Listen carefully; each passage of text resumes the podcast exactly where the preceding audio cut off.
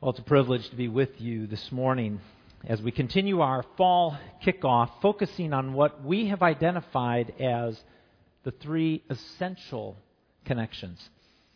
I hope you've been here the last two weeks as Pastor Greg shared compelling messages on the first two the importance of gathered worship and the importance of biblical community. Last week's message was powerful, one that we need to hear today, especially in a church like Lake Avenue Church. The aggregation of large numbers of people does not equate with congregation. It's one of the greatest challenges we have in adult ministry, for that matter, any of our ministries in a large church. Helping people find true community where people know your name, your joys, your sorrows, your pain, your struggles. True community where people love you enough to confront you when your life starts going in the wrong direction and who will lock arms with you as you follow Jesus Christ together. That kind of community doesn't just happen, it's a choice. It takes effort and intentionality. I guess that's probably true no matter what size the church is. But, but we probably feel it a little more acutely in a large church. Even for myself, uh, my family and I have been here for 16 months, and to even look out and say, I know a lot of these people now is an encouragement, but that takes time. So you need to be patient, but stick with it and be intentional. Do you know that God loves you? And He desires so much that you would experience what our text today calls the whole measure of the fullness of Christ. Do you even know what that is? I'm not sure that I fully know what that is, but it sounds like something greater than what I'm experiencing today. It sounds awesome, wonderful, something I deeply want. And last week, Pastor Greg stated that everything God wants for you cannot be experienced in the worship service. We're glad that you're here in this room this morning. But if gathered worship is your only experience of church, of the body of Christ, you're missing something great. Gathering together with God's people for worship is the first essential connection. But we must move deeper into community. We must get to know one another. We must be willing to walk alongside one another, to spur one another on to love and good deeds, and to encourage one another. That kind of community is essential connection number two. And then we must serve one another. Serving is essential connection number three, and this is what we want to explore today.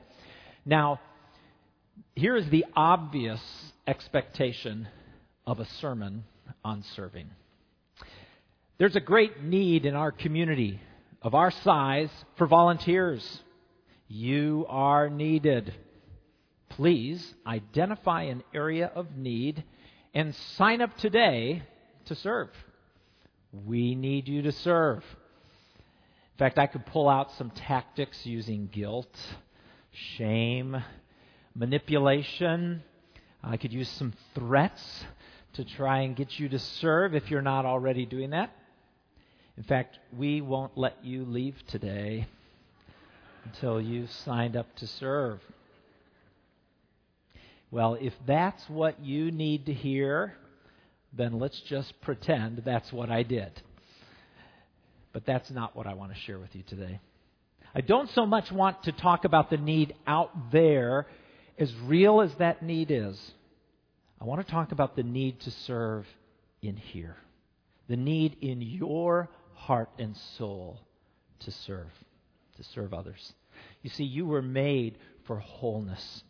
This idea of shalom, when everything is as it should be whole, complete, at peace. And the three essential connections are not so much about the program of the church, but rather they're about the mission of the church. Becoming and developing wholehearted, fully engaged followers of Christ. They're about your experience with God. Now, last week, Greg confessed that a big church can often feel impersonal, organizational, institutional, cold, pragmatic, strategic, consumer driven. In some ways, economies of scale may actually be working against us. Um, now, I've served in small churches as well. And believe me, the grass is not always greener on the other side. But the reality of what church is to be like, as God intends it, is much more organic, relational, life giving, faith building, missional, and interdependent community that loves and serves one another as well as a lost world. So I hope you're seeing these three essential connections are vital to your own experience with God and your maturity in Christ. They're not a three step, check the separate boxes off and you're done kind of program. In many ways, they're inseparable. We are to be a worshiping, serving community. Not just individuals who worship, are in community, serve, check the box. It's like a chemical reaction where all three of those are needed, and if one of them is missing or is in short supply, the reaction just doesn't happen. And the reaction that we're looking for, that we should be expecting, is what our text describes so well that we would become mature, that we would attain to the whole measure of the fullness of Christ. As Pastor Greg said last week, by God's grace, through His power, we are going to become the kind of community God wants us to be. Amen? Amen. Well, turn with me to Ephesians 4 as we examine this significant text on what it means to be a Christian community. And two themes that stand out the most in this passage are those of unity and diversity. The Bible gives us a beautiful picture, a word picture, to help us understand the essence of what the church is. And the church is described as the body of Christ. It's a picture in, in, which there's this unity as a body, and yet there's diversity in the many parts of the body. Unity and diversity in perfect harmony. And Paul emphasizes this in verses 1 to 6, starting in verse 3. He says, Make every effort to keep the unity of the Spirit through the bond of peace. There is one body and one Spirit, just as you were called to one hope when you were called one Lord, one faith, one baptism, one God and Father of all, who is over all and through all and in all. And then in verse 7, he celebrates and focuses on diversity in the body the fact that Christ has gifted each one of us. But to each one of us, grace has been given as Christ apportioned it. The God of the universe has taken time to think about you personally and to determine how to best gift you and enable you to serve in the body of Christ. Now, if you look a chapter or so back, Ephesians chapter 2, verse 10, Paul tells us there, Ephesians 2:10, you are God's workmanship. The word that Paul uses here for workmanship is beautiful. It's the Greek word poema. Poema. Does it sound like any English word you may know? It's where we get the English word poem. Do you see what Paul is saying? You are God's poem. Imagine a writer consumed with the work of creating a beautiful masterpiece, carefully choosing each word, pouring his heart and soul into the poem until a work of art is completed. That's what God is doing with you. And He's placed you in His body, the local church, so that you might grow and blossom into the work of art that He created you to be. I know that some of you aren't sure if you believe that. You have a hard time imagining that God has a personal plan for your life. Well, this is part of the challenge of living by faith. Part of living by faith means that I believe what God says more than what anyone else says, even more than what I may think or feel. I may not feel like I have anything significant to contribute to the church. But living by faith means that I trust the fact that God's Word says I have been gifted. And no matter how I feel, I will live according to God's Word and choose to serve in the body of Christ. Now, Genesis chapter 1, verse 27, right at the beginning of our Bible, we read, God created man in his own image. In the image of God, he created him, male and female, he created them. Now, because man was created in the image of God, we were intended to reflect to the rest of creation a degree of God likeness. That image has been severely stained and distorted by sin, but we still have our primary identity as being created in the image of God. However, there are some attributes of God that I, as an individual, have a hard time reflecting. For instance, the Trinity. You won't find the word Trinity in your Bible, but the Bible clearly teaches that God is a triune being.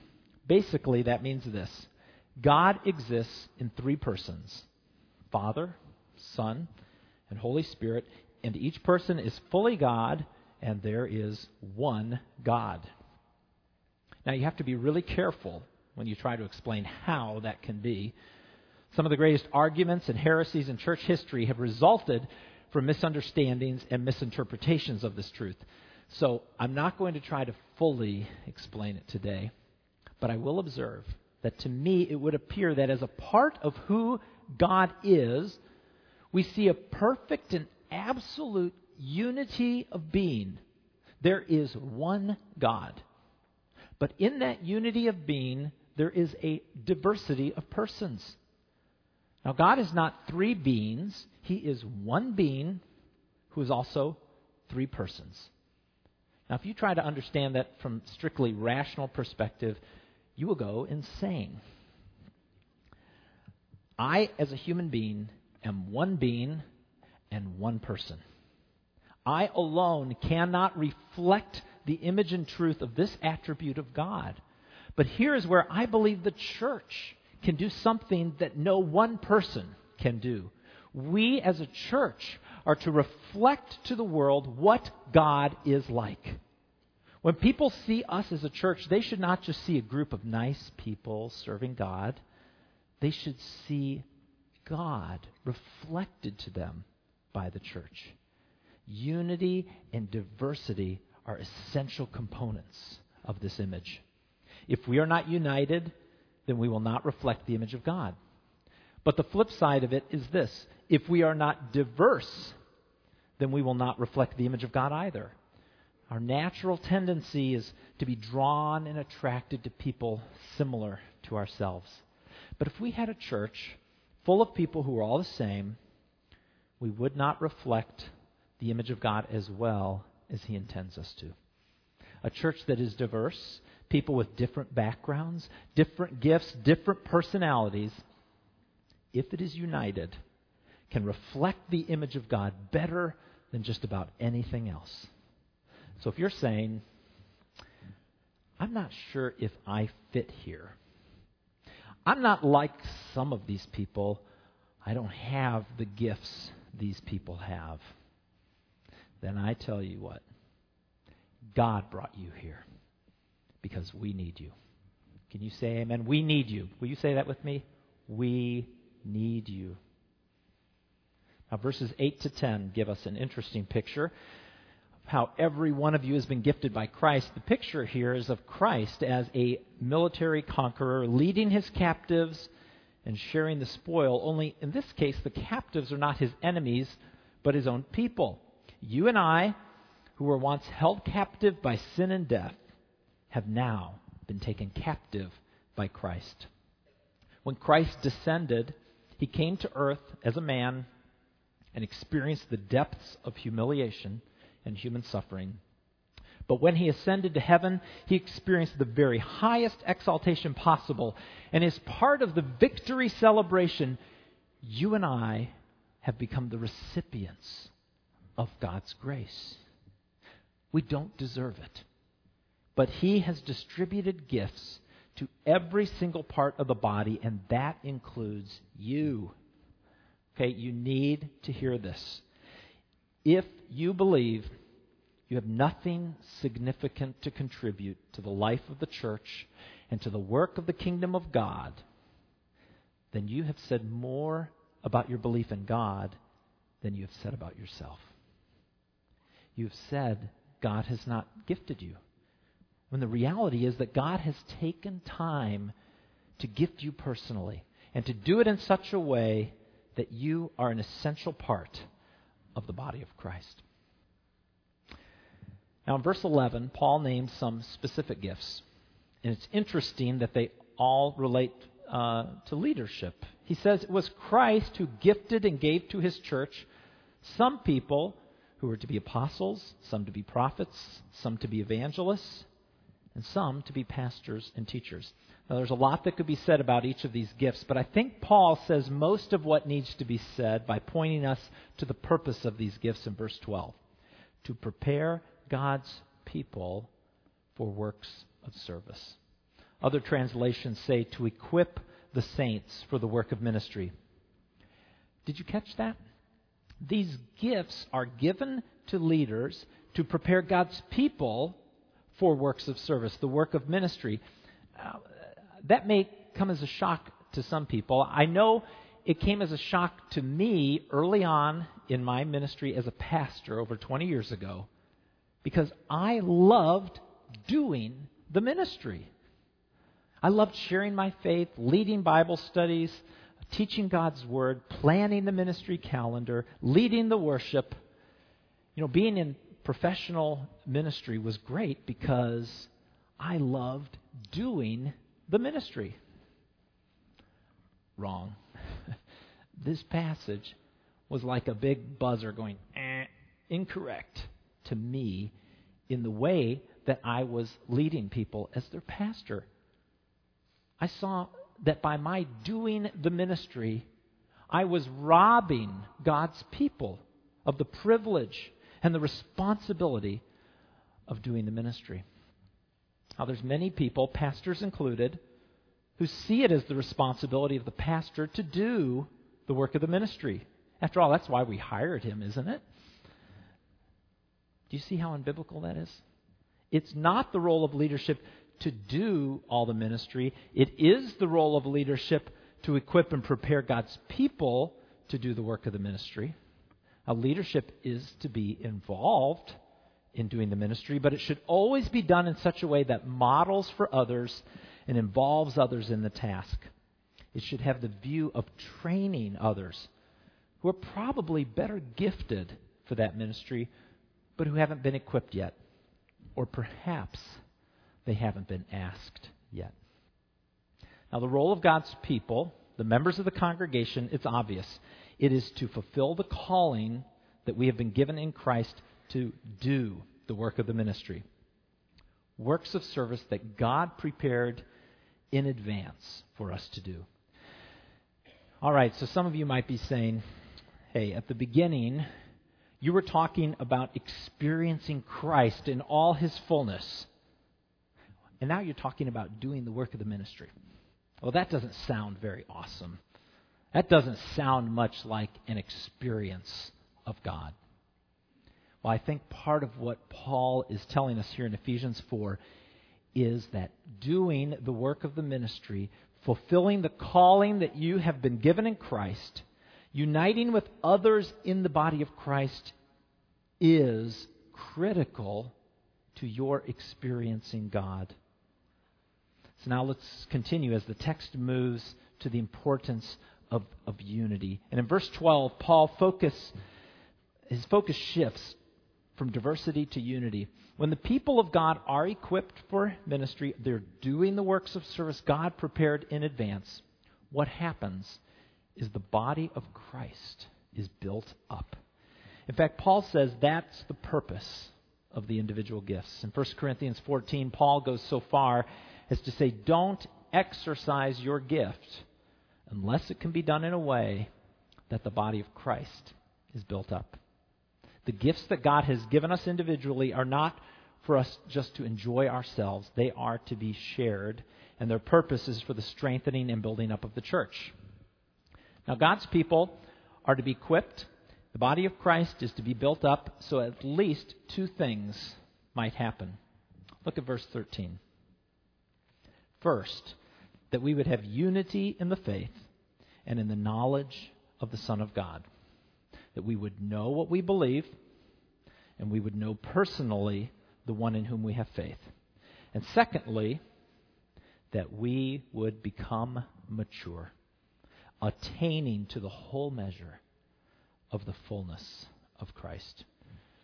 Now, this statement is a climax in Paul's teaching to the Ephesians. I'd like you to turn back to Ephesians chapter 1. Paul shares with the Ephesians what he is praying for them. And the focus of his prayer in chapter 1 is enlightenment. Look at verse 18. I pray that the eyes of your heart may be enlightened. And he prays that they might understand all that they have in Christ and the power of Christ that dwells in them.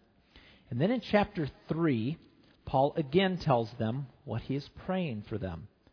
The focus of this prayer at the end of chapter 3 is not enlightenment, but it's empowerment. Verse 16 I pray that he may strengthen you with power through his Spirit. And in verse 19, that you may be filled to the measure of all the fullness of God. He prays that they will not only understand God's fullness, but they will begin to experience God's fullness. And now in chapter 4, Paul reaches a climax in this theme of experiencing God, and it has to do with the church. The answer to Paul's prayer for the Ephesians to experience the fullness of God is found in verse 13. As God's people are equipped for the ministry, as we use our gifts for the building up of the body of Christ, as we reach unity in our faith and in our knowledge of Jesus Christ, we become mature. And Paul says that means we will be attaining to the whole measure of the fullness of Christ. Paul told them how he was praying for them, and now he just told them what it's going to take to get there. Like it or not, the church is a critical player in your personal experience of God. Experiencing God is not just a challenge to be met at a personal, individual level. Experiencing God, if I can put it this way, is a team sport. Our success individually depends on our success corporately. Yes, I have experienced God and do experience Him on an individual level as I spend time in God's Word, in prayer, in personal worship. But I think perhaps we will not experience all the fullness of Christ until we begin to experience it as a body and we recognize that our individual spiritual maturity is linked to exercising the gifts that Christ has given us to serve in his body. Now, this goes back to what I said at the beginning. Serving in the church is less about the need out there, as real as that is. Because even if there was no need out there, there would still be a great need in here. Because if I am not serving, if I am not using my gifts to build up the body of Christ, then I am starving my soul. Do you feel that way? Do you feel like your soul is starving? Well, maybe you need to serve. That might be part of it. You know, there's great personal benefits to serving as well as for the community. And it's one thing to hear that from the pastor, but I thought it might be helpful for you to hear that from some members of the church.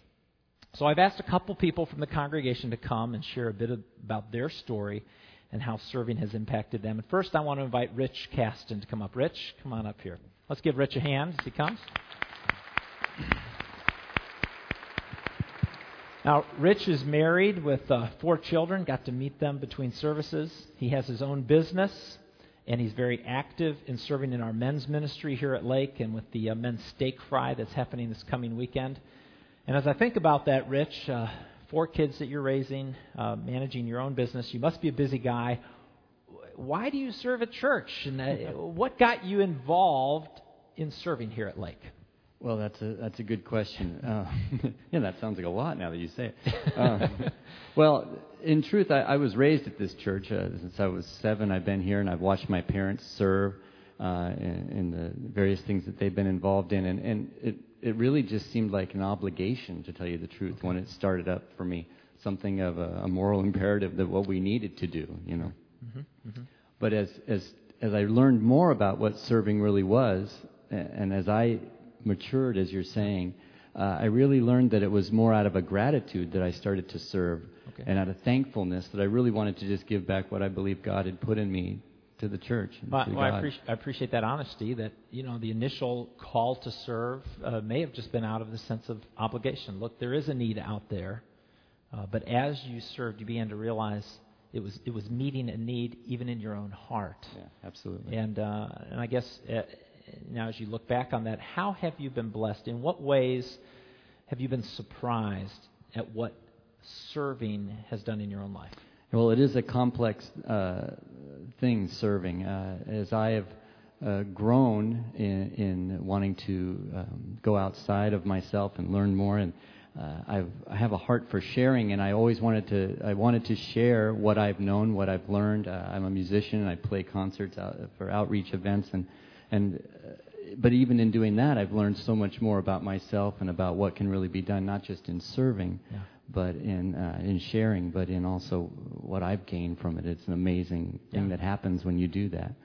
Well, one of the things you, you mentioned in the first service that that you gained through serving that may have was a surprise is you gained community. Yeah, that's the other part that is so unbelievable is that through uh, me joining up, especially with the men's ministry, which has been a, just a great uh, benefit to me and, and a privilege, is that I have this band of brothers now that I serve with that I don't think otherwise I would have ever met. I mean, it's not just friendships. We mm-hmm. pray together, we mm-hmm. cry together, we laugh together, and it's an amazing yeah. uh, thing to have that kind of community. And, and that's a great observation because uh, as you think about the three essential connections worship, community and service. It's not like there's some linear relationship. You come to worship, then you find your community, and then you serve. It might be that the best place for you to find community is through choosing to serve.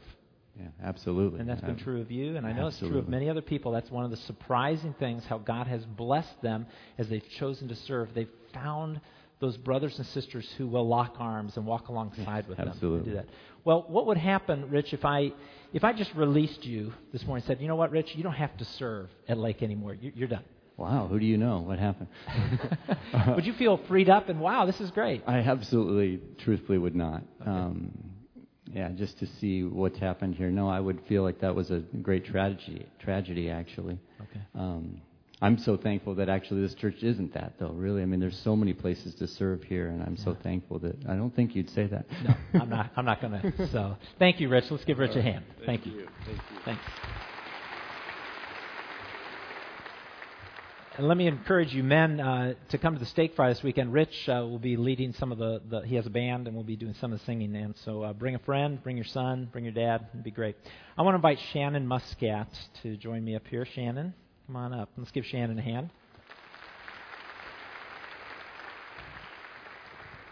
Now, Shannon is uh, married, has two children, 10 and 7 years old, and uh, Sharon and her family, Shannon, excuse me, and her family have actually served in a number of uh, places here at church, but uh, she's very involved in our children's ministry. And so, uh, Shannon, um, tell us about that. You know, as I thought about you and, and raising two young children, all the demands of a home, why would you give more time and serve at church, and what got you involved in doing that? Well, serving specifically in children's ministry was not my idea. in my uh, Sunday school class, it was just sort of required. You come and you drop your kids off and uh, the nursery or wherever, and you go and you get fed, and they're like, okay, you guys are dropping your kids off. You need to take turns taking care of your kids. So that's mm-hmm. kind of how I got started. But I loved it. It was great. Okay, so so again, it was sort of out of a sense of obligation and the accountability of, of your class, your adult class, that said, hey, we need to get out there and serve. And that, and that was, you shared in the first hour, that was 1996. So it was before your kids, or 94, before Way your, before kids, yeah. Way before kids. And, uh, but tell me, as you have been faithful in doing that, how has God surprised you? And, and what has, what kind of blessings has it brought you and your family? Well, I think pretty much everybody here has served, and you know you get all kinds of blessings from the Lord when you do something for Him. For myself personally, and I'm not going to cry this time, for myself personally, I saw my children uh, being impacted by what we were modeling, uh, and they had a desire to also serve. And that's, as a mom, that's just a really beautiful thing to see your children learning as they look around at the other people they're going to church with and going, wow, we want to help too. We want to serve too. And so that, that's really So, so early, for me. early on, as you were serving in children's ministry, your daughter, Claire, who's now 10, said, Hey, mom, can I come with you? This moment is her actual first moment as a real volunteer because she's finally old enough. She's been helping wherever she could all along, but now she's officially a volunteer and she's quite excited about it. So And, and what I thought was so encouraging about that testimony was through uh, your service, your children have grown up uh, just assuming, taking it for granted, that part of being in the body of Christ is serving. And, and they want to do what mom and dad have done, and they want to serve. In fact, she's doing it right now, serving in our children's ministries at 10 years old. Uh, what a blessing that is. Well, Shannon, I, I guess, how would you feel if I just said, you know, you've got enough to do? I just release you. You, you don't need to serve at Lake Avenue Church anymore. God does not need any one of us to do anything, right? But He's out there doing something right now everywhere, and we need only to look for what He's doing and look for a place that He will allow us to to help too. So, so you won't accept if I glory. release you in this? Don't do it. Okay, I won't. I like it. Great. I, I see Tracy down here going, no, don't do that. Don't do it. Great. Let's, let's give Shannon a hand. Thank you. You can take the microphone.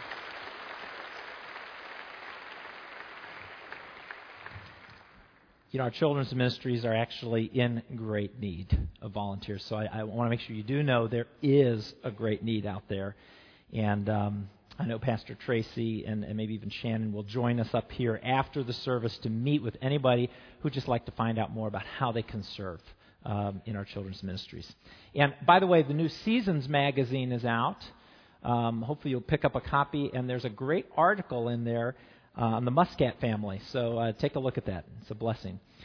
Well, both Rich and Shannon have been blessed by serving, but even as you've heard, it has blessed others, their families, the congregation. And in verse 14, uh, I want us to get back to the text and wrap this up as Paul tells us what happens in a body where there is unity and diversity.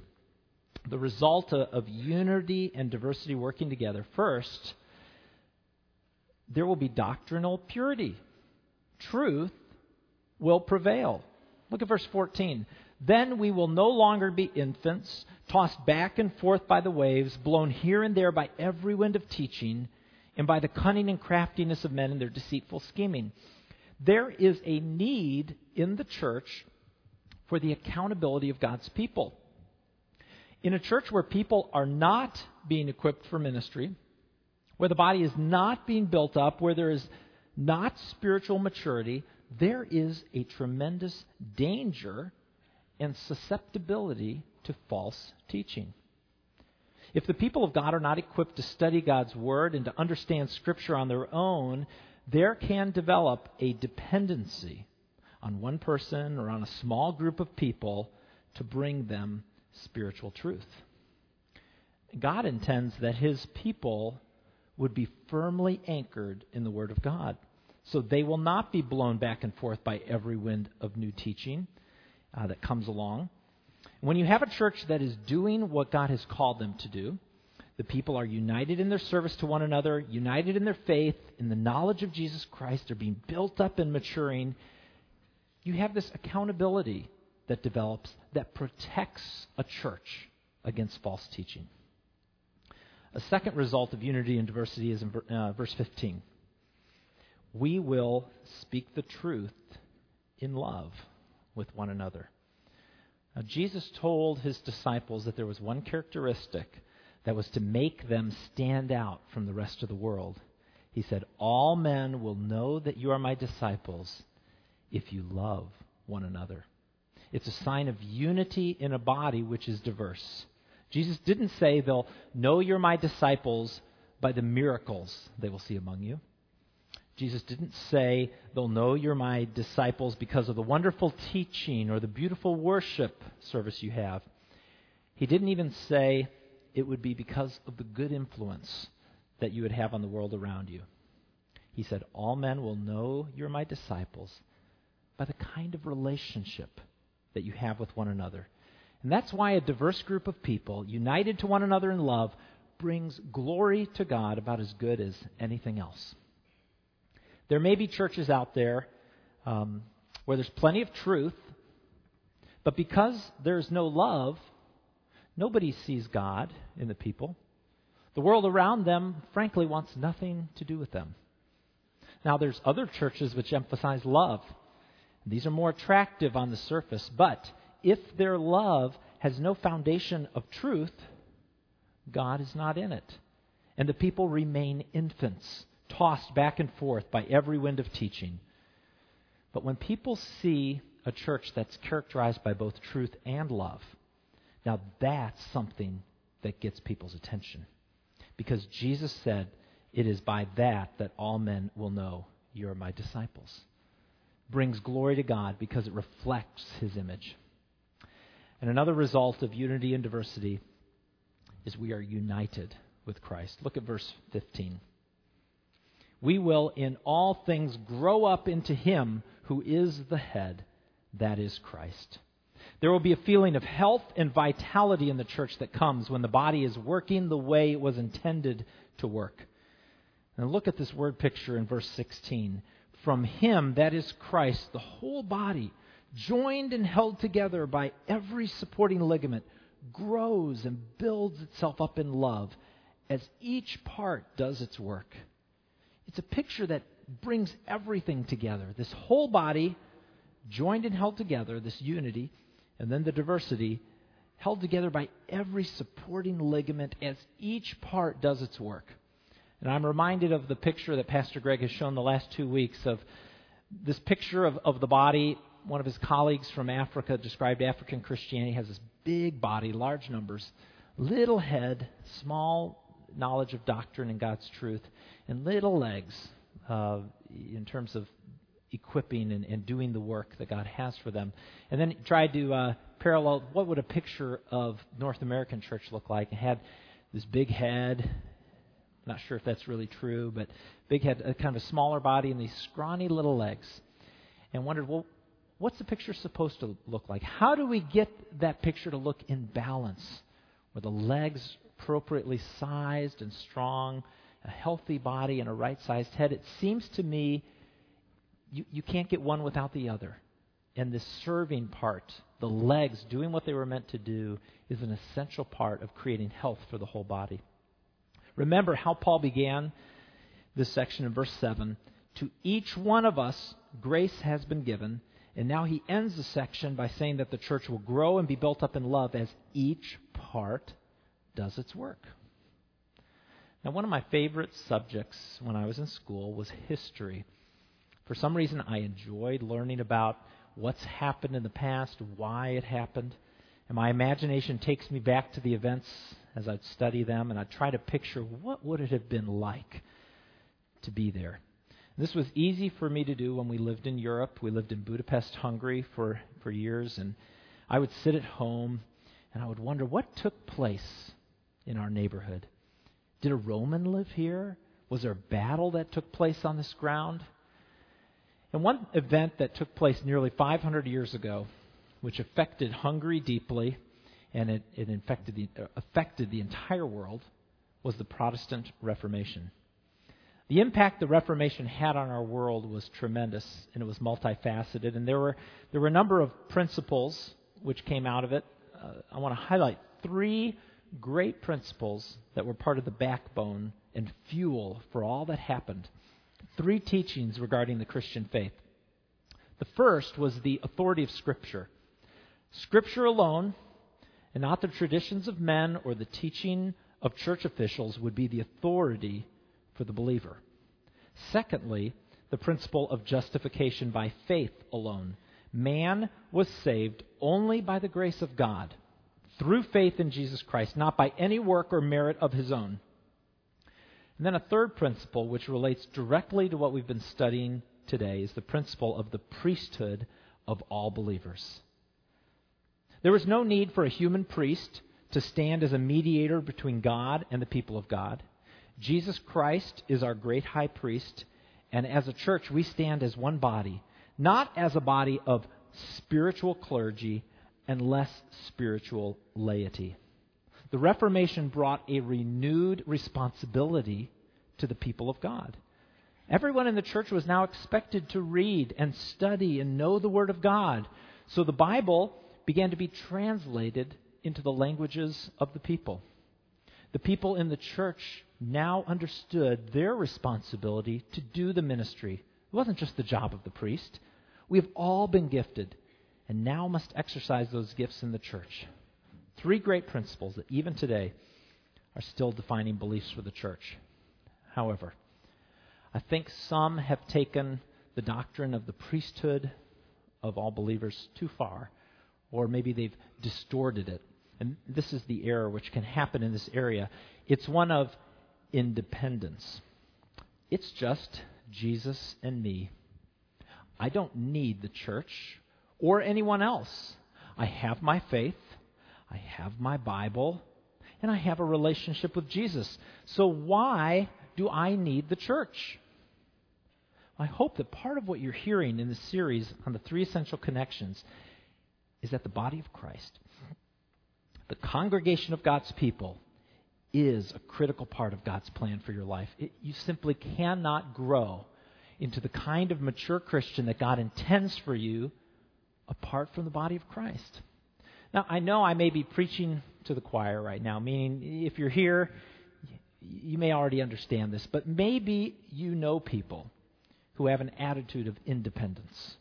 Maybe they were hurt by a church or have had other bad experiences, and now they just want to do it alone. I tell you, that is not what God intends for you. We need each other. There's to be an interdependence in the church, a diversity of people united together as one body, and the result will be maturity, growing up, becoming all that God desires for us. I'd just like to take one last look at this passage and see what would happen if we changed a few words, starting in verse 12. What if God's people are not equipped? What if they're not prepared for serving? What if each part does not do its work? Then the body of Christ will not be built up. We will not reach unity in the faith and in the knowledge of the Son of God. We will not become mature. We will not experience the whole measure of the fullness of Christ. We will not experience God as He intended it. We will be infants. Truth will be an elusive thing. Our speech will not be characterized by truth and love. We will not grow up. The body will not be fully connected to the head, Jesus Christ. In fact, the body cannot function because there will be no supporting ligaments to hold it together. You know, there's no place in the church for the 80 20 rule. Do you know what that 80 20 rule is? You know, 20% of the people doing 80% of the work.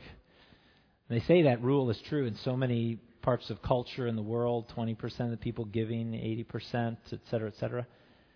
That's just not the way it's meant to be. And, and what I just described there could happen to us if each part does not do its work. If the people of God are not prepared and, and do the work of the ministry. In fact, the evidence that this has happened is all over Europe. Beautiful buildings, which once represented life and community as a body, are now decorative shells, pieces of art but the life has disappeared. I tell you, the Reformation is not over.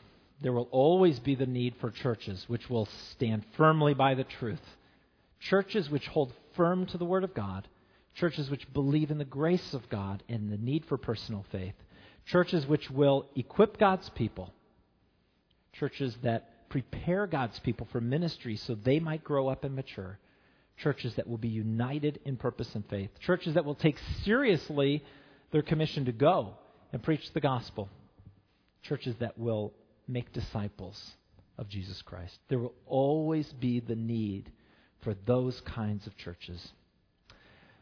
And that's what we want to be. That's what we strive to be. But the only way it will happen and continue to happen is by the grace and the power of God, and if we do it together. All in favor, please say amen. Amen. Well, before we close quickly, I want to recognize, I want to affirm and commission those who are serving in some particular area. So just be patient for a minute as we do this. And I'm going to invite some people to stand. So, would you, if you are serving in children's ministry, maybe you're not going to be here because you're serving, but uh, if you have or you are serving children's ministry, would you please stand? All right, and let's wait to applaud because I, I have some others I want to recognize. If you're serving in youth ministry or student ministry, would you please stand? If you're serving an adult community, maybe it's a small group or your class or in men's ministry or women's ministry, would you please stand? If you help with our, our worship service, if you're a greeter, if you're an usher, if you help serve communion, did you know it takes almost 100 people to help serve communion here on a Sunday morning? Would you stand?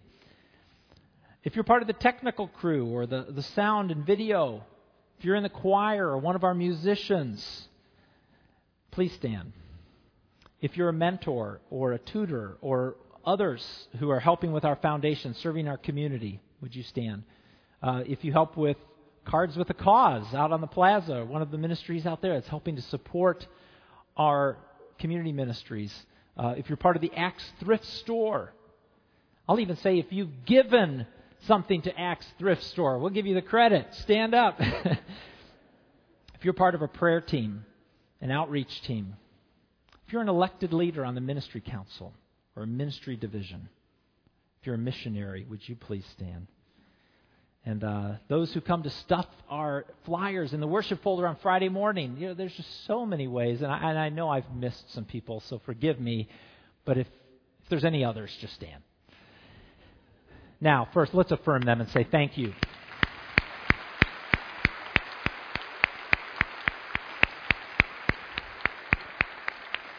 Now, stay standing, please. Okay, stay standing. Now, those who around you, if you would gather, what we're going to do, we're going to commission them. So if you'd reach out a hand, if you want to stand and put an arm on them, and uh, we're going to pray and commission this uh, great group of people here among us. So let's pray. Heavenly Father, we, we remember from your word in Acts chapter 6, as, as the church was growing, the need for people to serve was great. And the apostles, the leaders said, Choose some people from among you to serve. And they did. And they brought them to the apostles. And they laid their hands on them. And they prayed for them.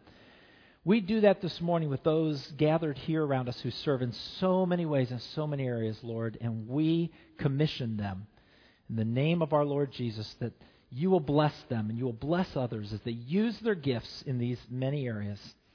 And Lord, we pray that you would raise up others to join them, to be a part of what you are doing in this body to bring glory to yourself in the world.